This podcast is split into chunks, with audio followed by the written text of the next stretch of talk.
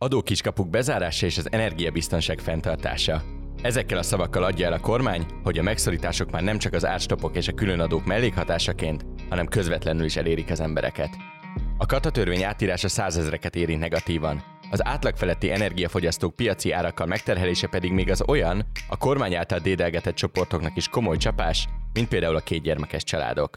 Mindeközben Budapest utcáit két egymás utáni napon is megménították a tüntetők, az ellenzéki pártok pedig igyekeznek egy pici figyelmet bezsebelni ebből, inkább kevesebb, mint több sikerrel. De mit akar egészen pontosan az energiaveszélyhelyzet? Igaz-e az, hogy csak a fogyasztók egynegyedét érinti a rezsicsökkentés csökkentés?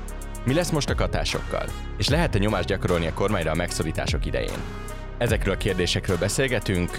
Vendégeim Vindi Sürit és Kovács Gábor, a hvg.hu belpolitikai, illetve gazdasági újságírói. Sziasztok! Sziasztok! Sziasztok! Én Nagy Iván László vagyok. Ez pedig a Fülke, a hvg.hu közéleti podcastja.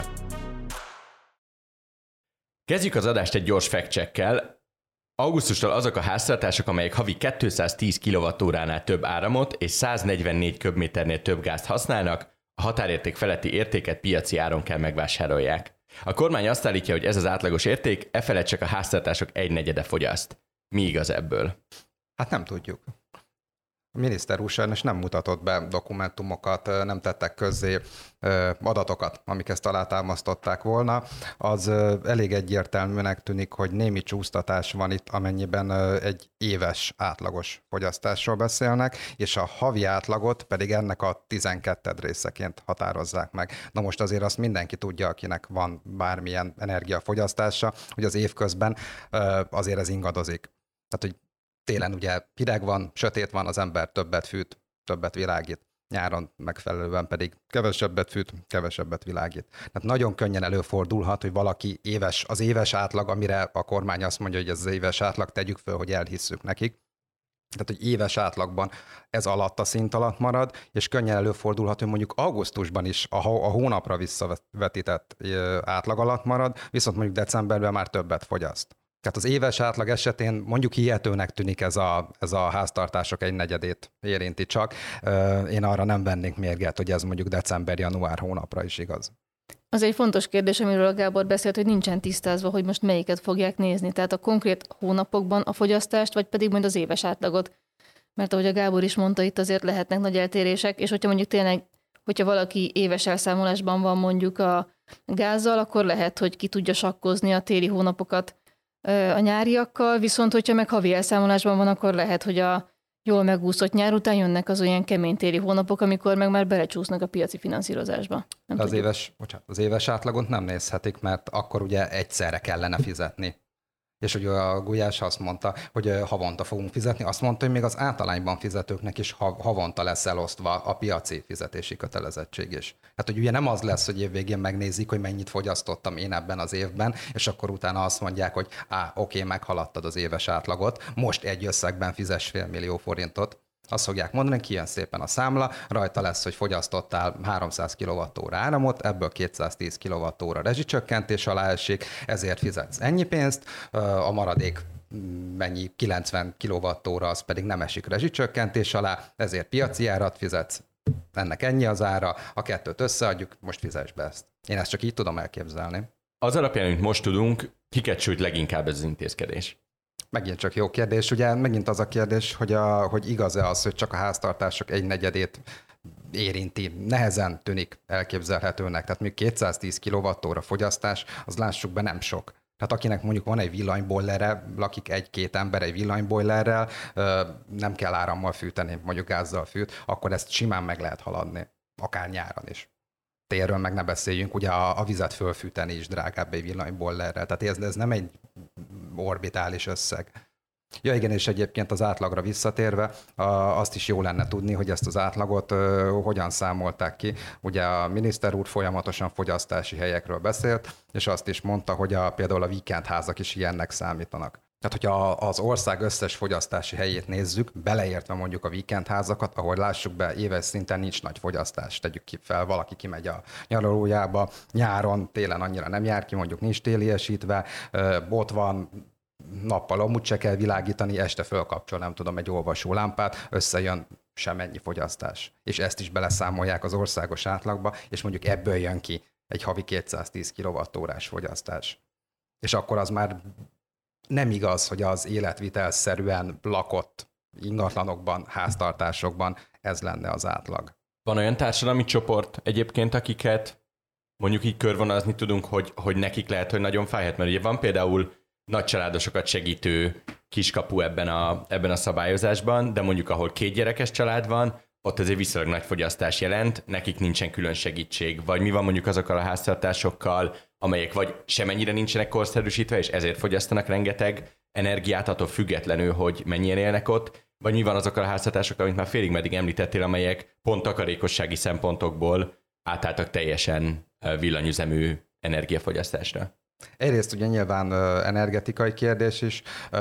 Alapvetően nyilván túlzás ezt állítani, de minél jobb módú egy háztartás, azért azt gondolnánk, hogy annál többet fogyaszt.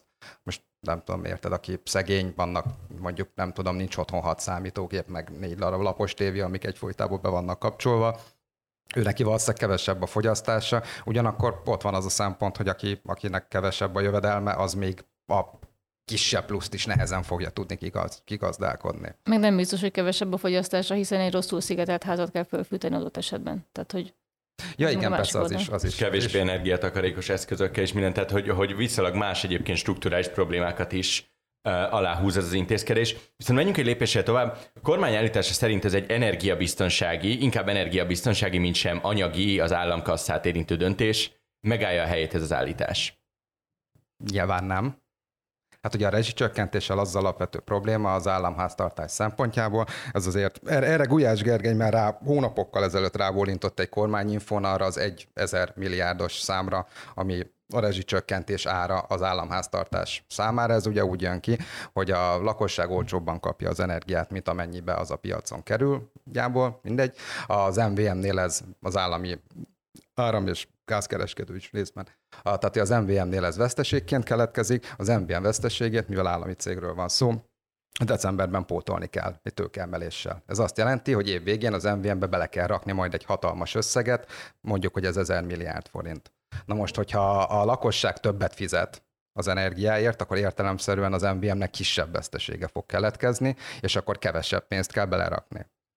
Azért úgy tűnik, hogy tehát most mivel augusztusban bevezetik ezt, a, ezt az új ö, sávos árképzést, bevezetik augusztusba, szeptemberben jönnek az első számlák, ugye augusztusban, szeptemberben még nem lesznek olyan nagy fogyasztások, az még nagyjából nyár-ősz, télen már elkezdenek, elkezdenek valószínűleg jönni a magasabb számlák, valószínűleg nem lesz ennek nagy költségvetési hatása, tehát ami veszteséget az MVM elszenved idén, azt már a nagy részét augusztusra elszenvedte. Nyilván lesz hatása, de nem jelentős. A jövő évre viszont valószínűleg ez már érzékelhető lesz komolyan. Másik kérdezem, tényleg van egy energiaválsági tényező ebben a dologban? Tehát, hogy fennáll-e az, hogy ha most nem lenne egy pici szigorítás, akkor, akkor tényleg energiabiztonságilag egy nehéz helyzetbe kerülhetne Magyarország? Fennállhat az, hogy nem lesz gáz télen, hogyha ha nincs ez a szigorítás most? Azért elég ijesztő a helyzet. Tehát az, hogy Putyin bármivel zsarolhat, gázzal, kőolajjal, bármivel, azért ez egy elég szorongató helyzet, és nem véletlen, hogy most rohamléptekben szereznek be tartalékot.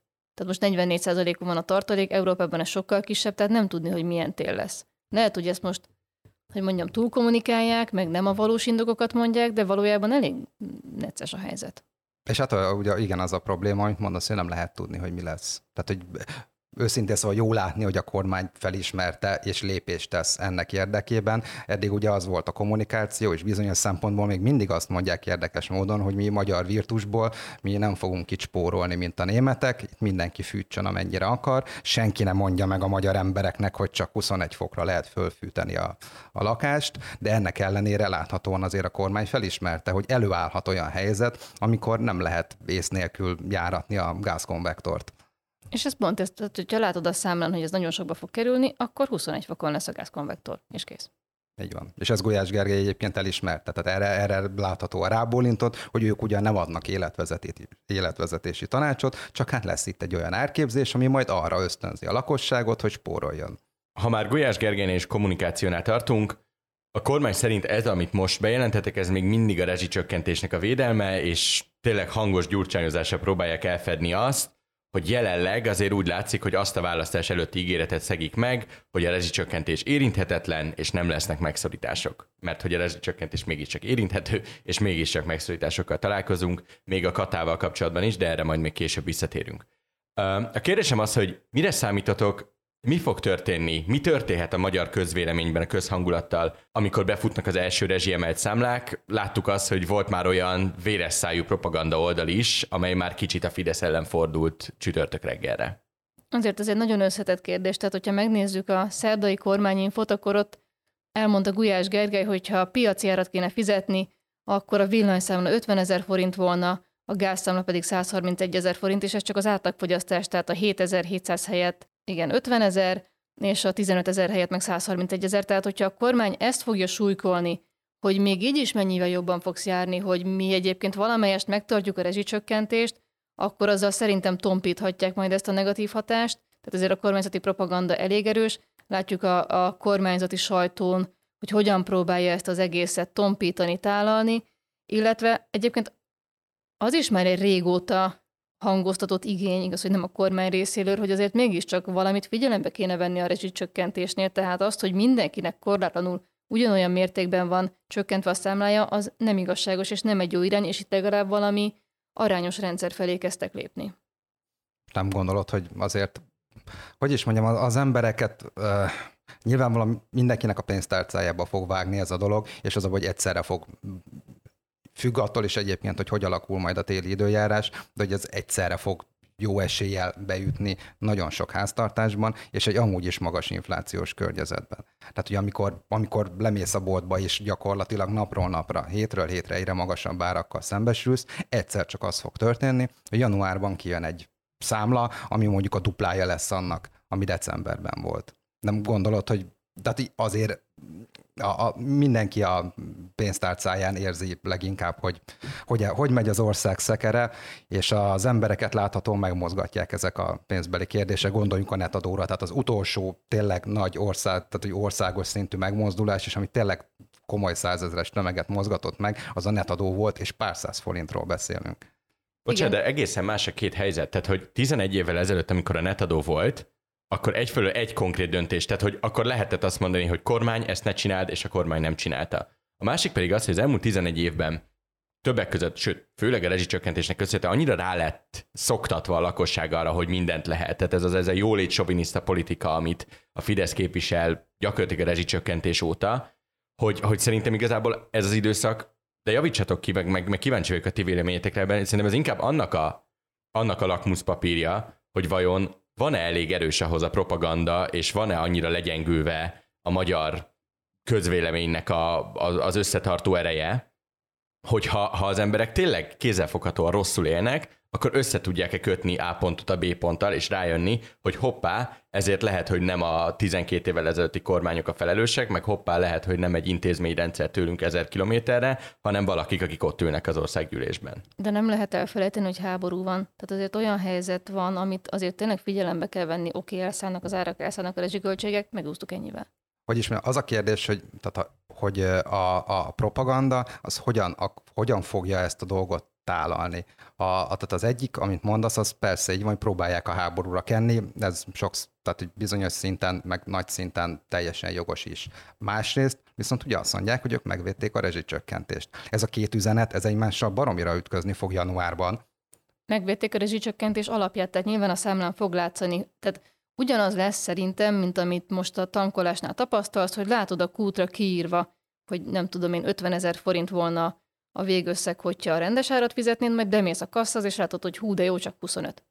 Ugyanez lesz a számlán, és rá lesz írva szerintem, hogyha teljes piaci árat fizetnél, akkor nem tudom én. 80 ezer forint, így megfizetsz 35-öt. Tök jól fogod magad érezni. És ez überelni fogja azt, hogy decemberben még csak 5000 forintot fizettél? Meg itt reális az a probléma, hogy, hogy tök jó, hogy ha a piaci árat fizetném, akkor most 50 ezer mínuszba lenne a kasszám, így csak nullszadóba vagy. Tehát, hogy, hogy nem segít az se, hogyha, hogyha olyan szinten elszáll az infláció, és, és úgy megdrágul az energia, um, ahogy, a, a, tegyük fel, hogy a rezsicsökkentésen túlnyúlva, akkor eljöhet az a pont, hogy egyszerűen már már, már nem fog tudni lelkire kielégíteni valakit az, hogy mit ír a számla, meg mit ír az M1, amikor már nincs miből, nincs miből kifizetni. Nem hát tudom, lehet... szerintem, bocsánat, csak hogy tényleg én oda tudok csak visszamenni, hogy akkor is egy háborús környezetben élünk, és lehet, hogy egy csomó mindent elrontott a kormány, meg máshogy kellett volna, de ennek igenis van ára. Tehát az, hogy a kormánytól azt halljuk, mert a magyar emberek nem fogják megfizetni, ez nem így működik. Tehát tudomásul kell venni, hogy ennek a háborúnak vannak árai. És ez az egyik szerintem. Az a kérdés, az emberek tudomásul veszik-e és tudomásul akarják-e venni, és egyáltalán érdekli-e őket. Vagy csak az érdekli, hogy az előző hónapban, decemberben 8000 forintot fizetett, most meg 16 ezer forintot. Hasamra jutottam. És amit mondasz, hogy rajta lesz a számlán, hogy mennyit fizetne, hogyha az egész piaci áron lenne, hát most is rajta van a számlán, most már tíz éve rajta van a számlán, hogy a rezsicsökkentés nélkül mennyit kellett volna fizetni, már senkit nem érdekel. Szerintem a, a legelkötelezettebb Fidesz szavazó se nézegeti a, a számlának azt a részét, átsiklik rajta. Nem számít. Aki pedig a nem legelkötelezettebb Fidesz szavazó, az valószínűleg már csak nevet rajta. Most hiába írják oda megint még vastagabb narancsárga kerettel, hogy hú, még többet kellene fizetned, azért az, az fájni fog hogy Igen, a duplája. Nem csak a háború üt vissza, hanem, hanem 12 év politikája üt vissza. Én ezért vagyok kíváncsi arra, hogy nem, nem áltatom magam, tehát nem, nem, nem látok népfelkelést, és nem látom Gelencsér Ferencet felemelkedni a Kossuth tére, hogy mint a nép új vezetője. De ettől függetlenül azt gondolom, hogy, hogy, hogy mindenképp érdekes a következő időszakban arra odafigyelni, hogy, hogy mi a visszacsatolás, és mit tud ezzel a visszacsatolásra kezdeni a Fidesz. Ugye azt is tudjuk, hogy minden lépésüket megmérik, hogy milyen lesz a fogadtatása. Nagyon-nagyon kíváncsi lennék, hogy most a század végnek az Excel dokumentumaiban mi van éppen. Sokat konzultálnak meteorológusokkal. Hát a januárban rossz idő lesz, akkor nem mennek ki az emberek tüntetni. Vagy kimennek, mert megkapják a számlát, nem tudni. Egyébként ugye ez a rezsi intézkedés, ez egy 7 pontos csomagnak része. Van-e még olyan, amit kiemelnétek ebből az energiavészhelyzeti intézkedésből, ami úgy, ami úgy elkapta a figyelmeteket? Nem is ez, hanem az, ami nem történt meg. Tehát amikor Gulyás Gergely arról beszélt szerdán, hogy meg kell állítani a pazarlást, a pazarló felhasználást, akkor érdekes módon az üzemanyagkorláthoz nem nyúlnak. Mert pedig ezt a MOL vezetője is mondja, hogy ez nem föntartható, és azt is kimutatták, hogy miután itthon nagyon alacsony az üzemanyagár, sokkal többet használják az autót. Tehát, hogy nincs ösztönözve azt, hogy nincs ösztönözve az, hogy visszafogd a fogyasztást. Hát az üzemanyag ugye az nem érinti a költségvetést. Na jó, csak hogyha van egy olyan kommunikáció, hogy ne pazarolj, akkor ezzel is lehetne mit csinálni. És az nem a költségvetést érinti, hanem hogyha itt már tényleg ellátásbiztonsági kérdések fognak fölmerülni, mert azért mondják, hogy vidéken gondok lehetnek, a MOL mondja, hogy hát ez így nem lesz oké. Okay. Tehát akkor ez is hát valamilyen a... lépést indokolna megint ez az, hogy amit mondtam, hogy a spórolással kapcsolatban is ugye ellentmond magának a, a kommunikáció, hoztak egy intézkedést, ami spórolásra ösztönzi a lakosságot, ugyanakkor Ujás Gergely ott állt, és három perccel korábban még azt mondta, hogy ők ugyan senkinek az életvezetésében nem akarnak beleszólni, amíg nem muszáj. És egyébként lehet, hogy még úgy is vannak vele, hogy oké, okay, most akkor jó lenne, hogyha a lakosság egy kicsit spórolna a fűtésen, de akkor legalább hadd autózzanak és amíg a MOL bírja, addig lehet, hogy ezt elviszik. Bár aztán a fene se tudja, az nyilván egy érdekes kérdés, hogy, a, hogy mennyi-mennyi, persze nem nevezünk semmit megszorításnak, ami megszorítás, de hogy hány ilyen intézkedést bír el a lakosság, úgymond érzelmileg, és hogy mennyire lehet kiátszani, hogy ezek hogy torlódnak egymásra. Ugye azt látjuk, hogy a, a rezsicsökkentés vége az mondjuk januárba fog ütni, ehhez, ho, tehát ugye az ásapkának is egyszer vége kell legyen, és ezt a kormány nagyon pontosan be fogja tudni állítani, hogy hol és mikor lesz vége, mert akkor lesz vége, amikor megszüntetik ezt az intézkedést. El, elvigyék a maximumig, amíg mondjuk a MOL bírja, mi lesz, hogyha ez mondjuk decemberbe omlik össze a dolog, mert tényleg akkor ellátási zavarok keletkeznek, hogy akkor el kell engedni, és akkor viszont ott vannak, hogy egyszerre jut be mondjuk a rezsicsökkentés vége és az üzemanyag ársapka vége. Vagy mondják azt, hogy elengedjük októberben, arra számítva, hogy akkor legalább nem tolódik egymásra, akkor októberben lesz egy tiltakozás hullám azért, mert sokat kell fizetni a benzinért, januárban meg egy másik azért, mert sokat kell fizetni a villanyért. De azt te meg tudod mondani, és lehet, hogy nem, hogy tehát mi az a költségnövekedés, amit önmagában a háborús helyzet indokol, és mi az, amit mondjuk a kormány rossz gazdasági lépései okoznak? Ment a rezsiben? Összességében rezsi, üzemanyag, stb. Tehát hogy most, amikor az áremelkedésekről beszélünk.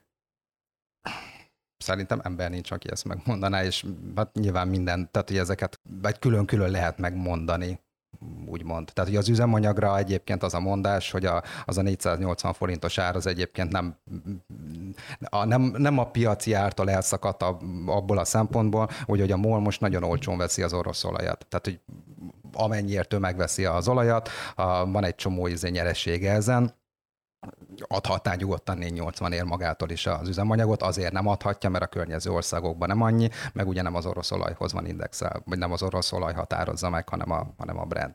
De egyébként izé a MOL ezt így el tudná viselni gyakorlatilag addig, amíg olcsón kapja az orosz olajat a, a, a gáz meg az elektromos áram az meg más lapra tartozik, mert a, a gáz az viszont drága, tehát azt nem hiába vesztük Oroszországból, mint kiderült, az is egy szabad piaci ára jön Magyarországra, ott vesztesége keletkezik az MBM-nek egyértelműen, tehát az MBM-nél nem az van, hogy izé pénzénél van akkor is, hogyha hogyha csökkentett áron adja a lakosságnak.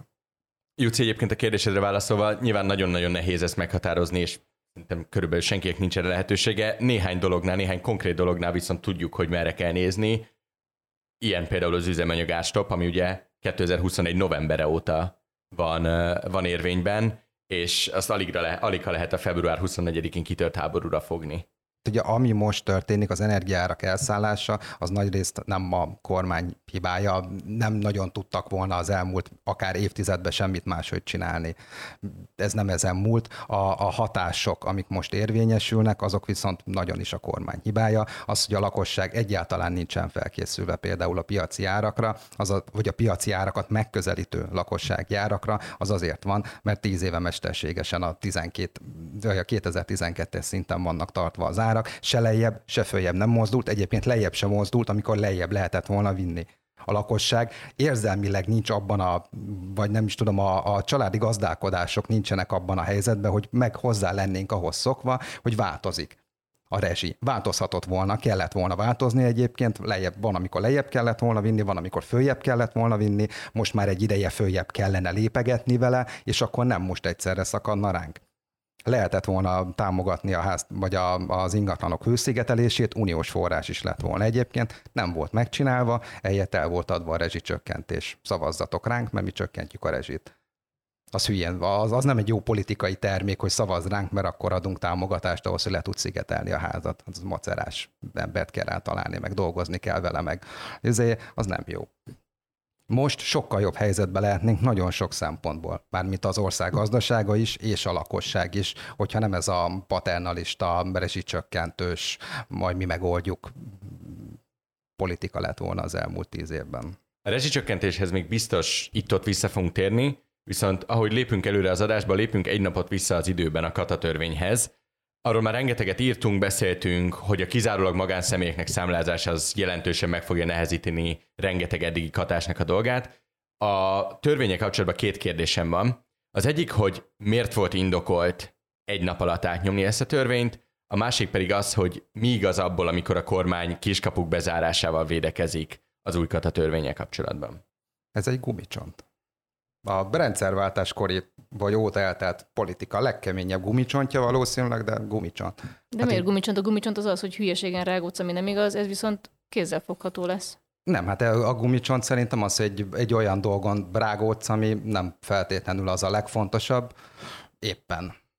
Hát hogy is, a gumicsont az figyelemelterelés a, közvélemény figyelmének az elterelése, és valószínűleg a Fideszben valószínűleg felmérő, fókuszcsoportos felméréseket végeztek rajta, hogy mikor tör neki nagyobb forradalom, hogyha megszüntetik a rezsicsökkentést, vagy hogyha megszüntetik a katát, és arra jutottak, hogy akkor tör neki kisebb forradalom, hogyha megszüntetik a katát. És ez egy egynapos figyelemelterelés így, és, és ráadásul itt, tehát, hogy nem, itt nem főispánságokról beszélünk, meg foci elbéről beszélünk, meg ilyenekről, amik, amiket ilyen klasszik gumicsontként szoktunk emlegetni, hanem arról beszélünk, hogy van 400 ezer ember, akinek oké, okay, tegyük fel, és, és, és ebben igaza van Gulyásnak, és ebben igaza van mindenkinek, aki erről beszél, hogy tényleg adott lehetőséget az eddigi katatörvény arra, hogy valakik kvázi uh, kihasználják ennek a rendszernek az előnyeit, tehát mégis arról beszélünk, hogy van 400 ezer ember, és a hozzátartozó járulékos családok, akiknek eszméletlenül meg fog nőni az adóterhe, mindez egy olyan időszakban, amikor napról napra többe kerül a bevásárlás,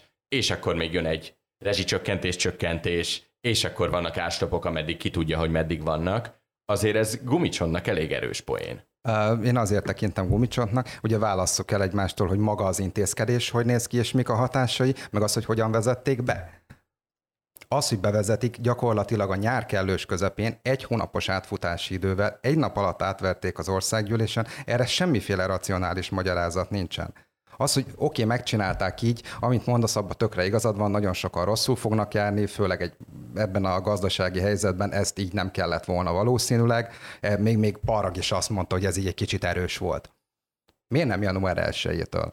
A költségvetésnek ebből valami plusz bevétele idén lesz, izé, nyilván majd az emberek megoldják, vagy ezek a vállalkozók, van más vállalkozási forma, át lehet állni, nyilván egyébként nem fog a fél ország nyilván elmenni Németországba, még a programozók se, tehát most mindenki föl van háborodva, meg kint az utcán izé, emberek hőbörögnek, ez majd nyilván el fog múlni, az életnek tovább kell menni, aki vállalkozik, az dolgozni szeretne nyilván szeptemberben is, számlát kell adnia, ahhoz, hogy pénzt kapjon, meg fogja oldani, a könyvelők nem nagyon fognak aludni augusztusban, hogy mindenkit átállít átállítsanak az új adózási formára, akit át kell, de azért ez valószínűleg működni fog.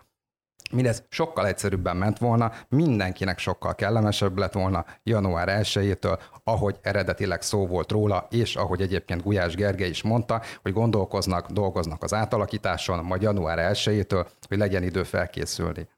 Az, hogy ezt most így átverik, és szeptember 1-től, arra semmiféle racionális magyarázat nincsen, azon kívül, hogy most az emberek háborodjanak föl rajta, és ne azt lobogtassák az utcán, hogy vége a rezsicsökkentésnek. És ez szerintem bejött. Hiába van kint, nem tudom, rengeteg ember az utcán, volt kint tegnap, még az is lehet, hogy ma is kint lesznek, nem látok rezsicsökkentéses molinókat. Mert még azt nem látják. Tehát ugyanúgy, ahogy nekünk is rengeteg kérdésünk van, ugyanúgy nyilván az olvasóknak is rengeteg kérdésük van, tehát nem látják a részletszabályokat, hogy akkor pontosan ez hogy lesz, pontosan mennyi lesz a számla, stb. Lehet, hogy úgy gondolják, hogy megúszszák, és hogyha azt nézed, hogy azt mondják, hogy mit tudom én, ilyen havi 7000 forintos áramszámlánál nem érint, ránéz a számlára, hát közel van, nem lesz ez olyan gáz. Tehát, hogy a, a, azt még nem tudják fölmérni, hogy abból valójában mi lesz. Ja, ebben igazad van persze, de hát beszéltük is, hogy januárban télen lesz, ez alapvetően érzékelhető. Én ennek ellenére nem vagyok benne biztos, hogyha, nem, hogyha, hogyha a kata nem viszi el a, a közbeszédet, meg, a, meg az indulatokat, akkor ebből ne lett volna a rezsicsökkentés végéből valami nagyobb hepaj. Lehet, hogy az van, viszont az is lehet, hogy a kormány eljátsza, amit néha szokott, húz valami nagyon durvát, és aztán enged. És akkor megint jó fejnek tűnik, és akkor megint az emberek hálásak lesznek, hogy mégsem olyan rossz, mint ahogy ezt eredetileg gondoltuk. Mármint, a katából enged? Uh-huh. Gulyás Gergely megmondta, hogy nem fognak rajta változtatni. És egyébként... A... De, Gulyás Gergely mondott már meg pár dolgot, amit utána átírtak, plusz nem tudni, hogy mi jön helyette, tehát jön-e helyette valami olyasmi, amivel nem járnak majd annyira rosszul az érintettek. Novák Katalinba még bízhatunk. Kata for kata. Ez is egy játéktér, igen.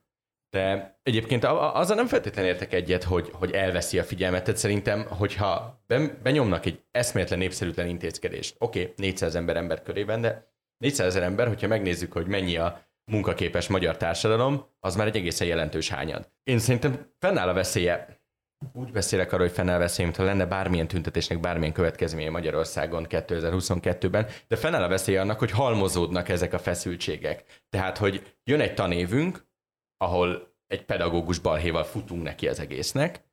Van egy, van egy egészségügyünk, ahol, ahol elég komoly uh, hiányok vannak. Van egy egyébként teljes közellátó rendszerünk a rendőröktől a tűzoltókon át, ahonnan lépnek le, mert már leléphetnek az emberek, és eszméletlen hiány van. És akkor erre jön még egy katatörvény, és akkor erre jön még az infláció, és akkor erre jön még a, a rezsicsökkentéshez való hozzányúlás, tehát e, e, ezért nem tartom gumicsonnak, mert azért itt halmozódnak a dolgok egymásra, és, és egy időn túl lehet, hogy lesznek feszültségek, amik egymásra találnak. Volt már ilyen, lehetett ilyet hallani, aki nézte az élő közvetítéseket. Kin voltunk mind a két uh, keddi szerdai tüntetésen is, amikor, amikor tanárokért szólaltak fel, meg a közférában dolgozókért szólaltak fel azok, akik kint vannak a katatüntetése, hogy látjátok, egyre többen vagyunk azok, akiknek a megélhetését veszélyezteti a rendszer.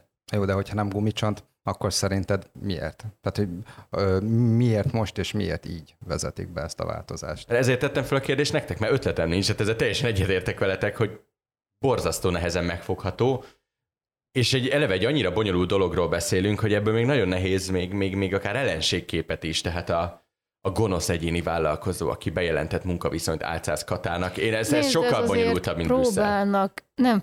Nem persze bonyolultabb, mint Brüsszel, bocsánat, hogy közbevágtam, de hogy, hogy amit mondtak, hogy, hogy az ápolónő mennyit adózik, szemben a katással, aki mennyit adózik. Tehát volt azért egy ilyen a kormányinfón is, egy ilyen szembeállítás, hogy lámlám azért ők mégiscsak csalnak, és egyébként, hogyha most a Gábor gondolatmenetén megyünk tovább, akkor szelepnek jó. Amit te is mondasz, hogy nagyon sok feszültség gyűlik, ez most egy szelep, amit kiengednek, és aztán megint csönd lesz egy darabig lehet. Egyébként beszéljünk egy pár mondatot ezekről a tüntetésekről. Ti láttok-e valamit, amiben ez más, mint a korábbiak? Mert 600 különböző dolgunk felsemmiben ugyanolyan, mint a korábbiak.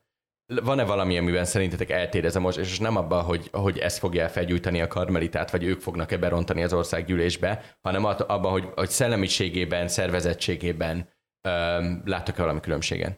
Hát itt az a lényeg szerintem, hogy lesz-e bármilyen hatása, mert nem zárom ki, hogy legyen. Tehát amit a netadónál láttunk, ott tényleg pár száz forintról volt csak szó, és nyilván a kormány úgy érezte, hogy az veszélyes. Tehát, hogyha most is úgy érzi, hogy ez az ő hatalmát bármilyen módon veszélyezteti, akkor lehet hatása a tüntetésnek, és igazából ez nem a tüntetés szervezettségén múlik, vagy nem szervezettségén múlik. Az egyébként látszik, hogy a Momentum megszervezte a szerdait, nagyon sok párt csöndbe van, van, ahonnan csak egy-két szereplő jelenik meg, szóval szerintem tényleg nem a szervezettségen múlik, hanem azon, hogy, hogy a kormány mit lát, hogy ez mennyire veszélyes az ő hatalmára. Jó, de azért 2011-hez képest egészen más helyzetben van a nyilvánosság Magyarországon. Tehát 11-re még nem volt bedarálva olyan szinten a szabad sajtó Magyarországon, mint most be van. Tehát 11-ben még a netadó híre az eljutott az emberekhez. Ennek nagyon nehezen látom azt, hogy hogy egy kis vidéken élő katás, aki nem tudom, villanyszerel vagy hajat vág egy településen Szabolcsban, akkor ő honnan fog tudni, honnan fogja azt tudni, hogy, hogy ó, itt van egy olyan tüntetés, ami engem képvisel, ehhez érdemes csatlakozni, és egyébként nem a Gyurcsány szervezi, hanem azok a csalódott emberek. De ha már a Gyurcsánynál tartunk, ha már pártoknál tartunk, ezt említette te is, Üci, hogy Mit látja, hogy látjátok szerintek, mi a szerepe az ellenzéki pártoknak ebben az egész elégedetlenségi hullámban most? Akarják egyáltalán a tüntetők azt, hogy ők ott legyenek? Nem tudom, hogy akarják-e, de a szerdait a Momentum szervezte, és azért azon is nagyon sokan voltak, és nagyon hosszan tudták mozgatni az embereket, tehát tényleg több ezeren vonultak végig a városon, még hajnal kettőkor is ott ültek a hídon, szóval azért azért rendesen megszervezett tüntetés volt. Nagyon nehéz ez, hogy most mit akarnak, meg mit nem akarnak, de azért valamilyen szervezettségnek muszáj lennie, tehát azt hogyha eljutunk odáig, hogy igazából nincsenek szervezők, akkor az ugyanúgy viccbe fullad, mint pár évvel ezelőtt, hogy már 82 felszólaló teljesen cél nélküli, teljesen fókusz nélküli, tehát azt se lehet nyilván hagyni. És ugye az ellenzéki pártok nem csak a katával, hanem a rezsicsökkentéssel kapcsolatban is felszólaltak. Mit gondoltok, nem áll szentsége az az ellenzéki pártoktól, hogy most a rezsicsökkentés csökkentést kérik számon, hiszen évek óta azzal kampányolnak, hogy hát ez a rezsicsökkentés ez ebben a formájában egy tartatatlan dolog, vagy valamilyen szinten jogos ez a felháborodottság, ami jön, ami jön az egykori Egyesült Ellenzék pártjaiból, hiszen mégiscsak hasonló javaslatokat tettek a rezsicsökkentésre a múltban, és akkor ezt ellenük fordította a propaganda. Hát én ilyen kormányzati kommunikáció mellett már semmit nem neveznék álszentségnek, tehát az, hogy éveken keresztül hallgatjuk Lendva Ildikótól, hogy nem lesz gázáremelés, és ezt ismételgeti a Fidesz hosszú évek óta, hogy hogy verte át az emberek egy gyurcsány, meg az MSP, tehát innentől kezdve az, hogy most ők a kormány szemére hányják, hogy mit csinálnak, ez egy ilyen játék meg nem is játék, tehát hogy itt nem, nem, nem az a kérdés, hogy az ellenzék mit ígér, tehát hogy, hogy is mondjam, nem az ellenzék intézkedése a kérdés most, hanem az a kérdés, hogy a kormány mit ígért, úgymond mivel kampányolt, mert ugye választási programot nem láttunk, se kormányprogramot egyébként mindegy, azért is gondolom kulcs fontosságúnak a, az egész rezsicsökkentést, és ezért is gondolom, hogy a, a kata egyébként a gumicsont. Szóval a Fidesz politikájának a zászlós hajója és a központi eleme a rezsicsökkentés. Nem azt kéri számon az ellenzék saját magán, és mi se azt kérjük számon az ellenzéken, hogy ők mit mondtak, meg mit csinálnának, hanem az a kérdés, hogy mit ígért a Fidesz. A Fidesz azt ígérte, hogy ha valamihez nem nyúlnak, akkor az a rezsicsökkentés. Kimondva, kimondatlanul az volt a Fidesz programja, hogy ha az ország elsüllyed a szakadékba, akkor is a rezsicsökkentés lesz az utolsó, amihez hozzányúlunk, és ehhez képest vége van a rezsicsökkentésnek. Ez szerintem nyugodtan bárki számon kérheti a kormányon. Nincs vége a rezsicsökkentésnek, tehát az tehát nyilván egy jó része megmarad, vagy hát az átlagfogyasztásnál megmarad, nem tudjuk, hogy hol az átlagfogyasztás, de nem lehet azt mondani, hogy vége van. Egyébként Orbán Viktor is furcsán fogalmazott a választás környékén, amikor hirtelen feltételes módba helyezte ezt az egészet a választás napján is, és utána a nemzetközi sajtótájékoztatón is hangoztatta a fenntartásait, hogy ez vajon mennyire, hangoztatta kétségét, hogy vajon ez mennyire fenntartható. Utána még ezt nem lépték meg, csak sokkal később, most. Ez is egy érdekes rész. Illetve a Fidesz még mindig úgy kampányol ezzel a hét ponttal, amit szerdán jelentettek be, hogy és megtartottuk a rezsicsökkentést. Tehát, hogy ők egy szóval nem mondják, hogy eltörölték, nem is fogják soha mondani. Módosítottak a szabályokon. Hát persze, hogy nem mondják, mert hiszen akkor ön, tehát a Fidesz a saját identitását adná föl, hogyha most ők azt mondják, hogy vége van a rezsicsökkentésnek, de szerintem vége van. Igazából nyilván az a kérdés, hogy hogy határozzuk meg a rezsicsökkentést. Te hogy határoznád meg a rezsicsökkentést? Nem fizet piaci árat. Csak így, ennyi? Hm? De hát akkor vége van, hiszen fizetünk piaci árat. Részben. De hát nem lehet részben vége, vagy nem részben vége. Tehát, hogyha az a rezsicsökkentés, hogy, hogy nem fizetünk piaci árat, mert a kormány, vagy az állam, állam által meghatározott és támogatott olcsó energiárat fizetjük, hogyha ennek akár csak, ez akár csak részben bukik, akkor a rezsicsökkentésnek vége. Vége van annak az álomnak, hogy, hogy mi itt valami boldog oázis vagyunk, és teljesen mindegy, hogy a világban hogy alakulnak az energiárak, és hogy a, a szerencsétlen németek hogyan nyögik a drága gáz költségeit, nekünk akkor is itt, itt a boldog rezsicsökkentésben jó lesz. Ez egyébként egy illúzió, és nem biztos, hogy egy jó álom, de valószínűleg a 80%-a fönnmarad. Tehát, hogy nem mondhatjuk azt, hogy megszűnt. Nem fogjuk a teljes piaci árat fizetni, nem fogjuk a teljes, hogy mondjam, lenyomott árat sem fizetni, valahol a kettő között. De innentől fogva ezt nem lehet úgy eladni, hogy, hogy mi megvédtünk benneteket a piaci áraktól, turbulenciáktól, és itt, és itt rezsi jólét van. Én Fogadjunk, hogy fogják. Tehát, hogy te- technikailag azért úgy néz ki, tehát, hogy ezt mindig elfelejtjük, hogy a, a rezsicsökkent, tehát, hogy a technikailag a lakossági energiár az, az soha nem volt piaci, az a gyógycsány korszakban és hatóságilag volt meghatározva, illetve ne nevezzük gyógycsány korszaknak. Tehát, hogy a, a, a, a NER előtt is hatóságilag volt megfog, meghatározva, semmi nem változott 2010-ben, ugyanúgy izé az állam meghatározta a, a, a lakossági járat 2012-ben csökkentettek rajta egy kicsit, mert akkor ezt egyébként épp meg lehetett tenni, és kitalálták ezt az egész rezsicsökkentés nevű vizét. Ez egy politikai termék egyébként, ami meg a gyakorlatban történt, hogy nem nyúltakon be lett fagyasztva azon a szinten. Ez most baromira változik, mert most átállunk egy, egy kétsávos ármeghatározásra, ez, ez nem a rezsicsökkentés szerintem az, hogy hatóságjár, a rezsicsökkentés nem egyenlő hatóságjárral, hiszen a rezsicsökkentés előtt is volt hatóságjár, és egyébként most is hatóságjár lesz, egy kétsávos hatóságjár. Mert a piaci ár is meg lesz határozva valahogy. Tehát, hogy nem, az se fog, nem tudom, mondjuk naponta változni, mint ahogy a tőzsdei jár. Nem fog otthon ülni mindenki, és akkor nézegetjük a, izé a tőzsdei görbét, hogy majd akkor éppen most ez a villanykörte itt előttem pont most mennyi, mennyi forintot fogyaszt. Tehát a hatósági ár az továbbra is lesz, de ez nem az a politikai termék, ami eddig volt, szerintem. Közeledünk viszont az adás végéhez, és hogyha már itt témánál vagyunk, tényleg beszéljünk egy kicsit arról, hogy mi jön, mi jöhet ezután. Nyilvánvalóan a rezsicsökkentése kapcsolatban még, még nagyon-nagyon hiányos a tudásunk, ameddig erről nincsen egy egészen pontos rendelet a kezünkben.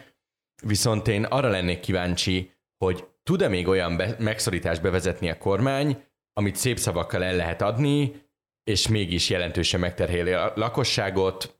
Ilyennek számít-e az, ha kivezetik az árstopokat? Hát a jelek szerint mindent el lehet adni bárminek is. Tehát, hogyha a rezsicsökkentés megszüntetése, a rezsicsökkentés megvédése, ez, ez az Orwelli új beszél. Tényleg bár, bár tehát a, a, láthatóan a kormányzati mm, kommunikáció, propaganda eljutott arra a szintre, és mm, hát sajnos hatékonyan is csinálja ezt, hogy bármit bárminek el lehet adni. Úgyhogy innentől fogva nagyjából bármi meg is történhet. És azt is látjuk, hogy hárítják át folyamatosan az extra profitadókat a szolgáltatók, tehát hogy ott is ugye az volt a kommunikáció, hogy majd nem megy át, átment. És akkor itt mondják, hogy persze majd vizsgálat indul, de hát most úgyse tudnak mit csinálni, úgyis áthárítják. Egyébként nagyjából én azért arra tippelnék, hogy túl, túl vagyunk a, a fekete levesen. Nyilván az ástopok, és igazából az üzemanyag ástop kivezetése lesz itt a, ezért nyilván senkit nem fog földhöz verni, hogy a farhátért majd nem 200 forintot kell fizetni, hanem 400-at. Jó, nyilván az is biztos sokaknak fáj, de azért az egy kigazdálkodható költség. Most az, hogy 480 forintról 800-900 forintra ugrik hirtelen egy, egy liter üzemanyag, az viszont fájni fog, és ráadásul ugye annak tovább gyűrűző hatása is van. Tehát hogy azt azért el kell ismerni, hogy a, az üzemanyag ástop az, alap, az, az egész inflációba be tud épülni, hiszen nem tudom, van mondjuk egy villanyszerelő, aki mondjuk a saját autójával jár, azt tankolni kell, sokat jár vele, ráadásul, tehát hogy ott egy jelentős költségelem, hogy ő mennyi üzemanyagot tankol. Nyilván mondjuk a nagy fogyasztók most is piaci fizetnek, de mondjuk ebben a körben például jelentős költségmegtakarítás jelent most. Hogyha ezt kivesszük, akkor onnantól fogva ez ugye elkezd megint csak beárazódni tovább az ő szolgáltatásába,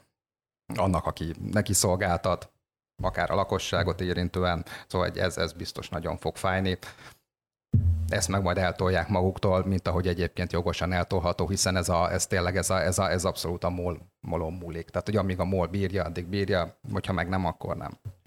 És ha már az említett villanyszerelőnél tartunk, ugye, mivel hogyha a villanyszerelő katás egyébként ez, amit sokat felhoznak a katával kapcsolatban, hogy, hogy azért is sújthat több mint 400 ezer embert plusz a családjaikat, mert hogyha most tényleg csak hasraütésszerűen azt mondom, ha csak azt mondom, ha csak a fodrászok fele katás, és ő azt mondja, hogy akkor én most árat fogok emelni, mert én egyszerűen annyival nagyobb adóteherre nézek szembe, hogy akkor neked nem 4000 forint lesz a hajvágásod, hanem 8000 forint lesz a hajvágásod, akkor megint csak ott tartunk, hogy a szolgáltatásoknál beüthet egy elég magas inflációs adat.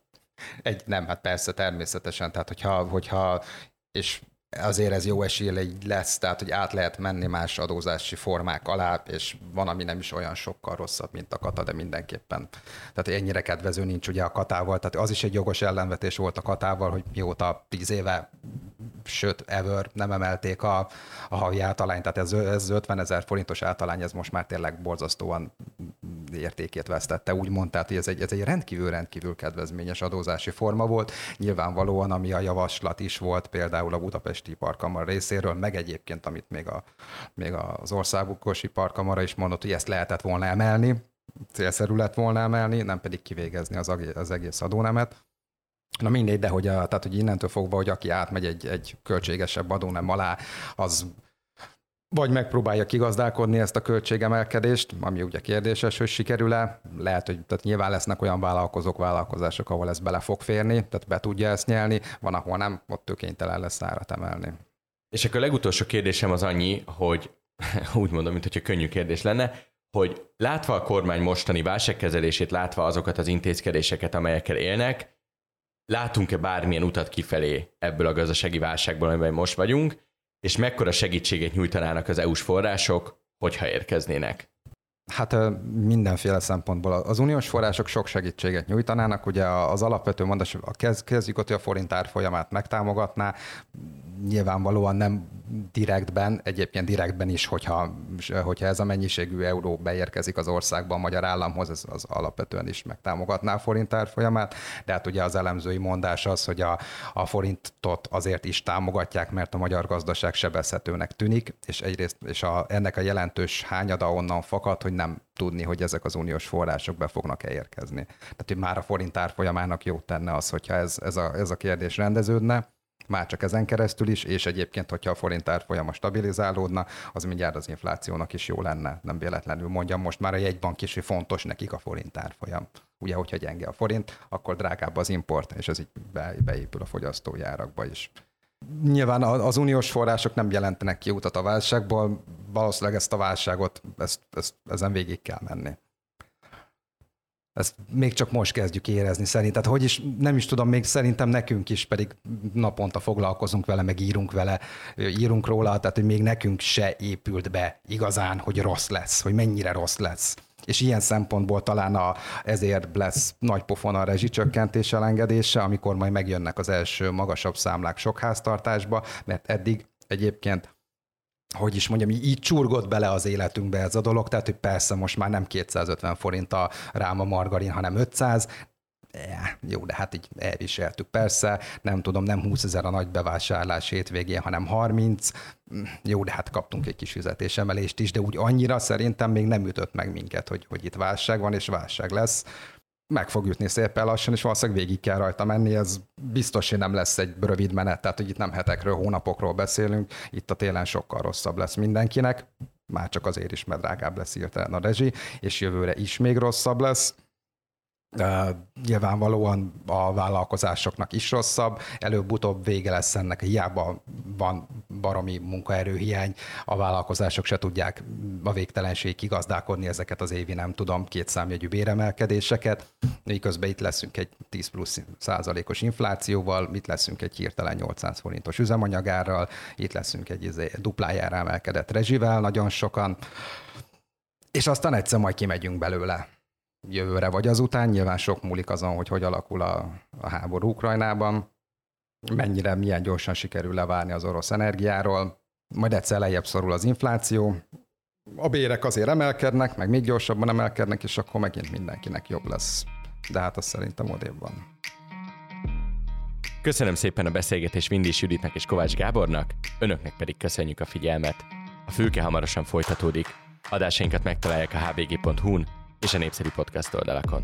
Én Nagy Iván László vagyok. Viszont hallásra!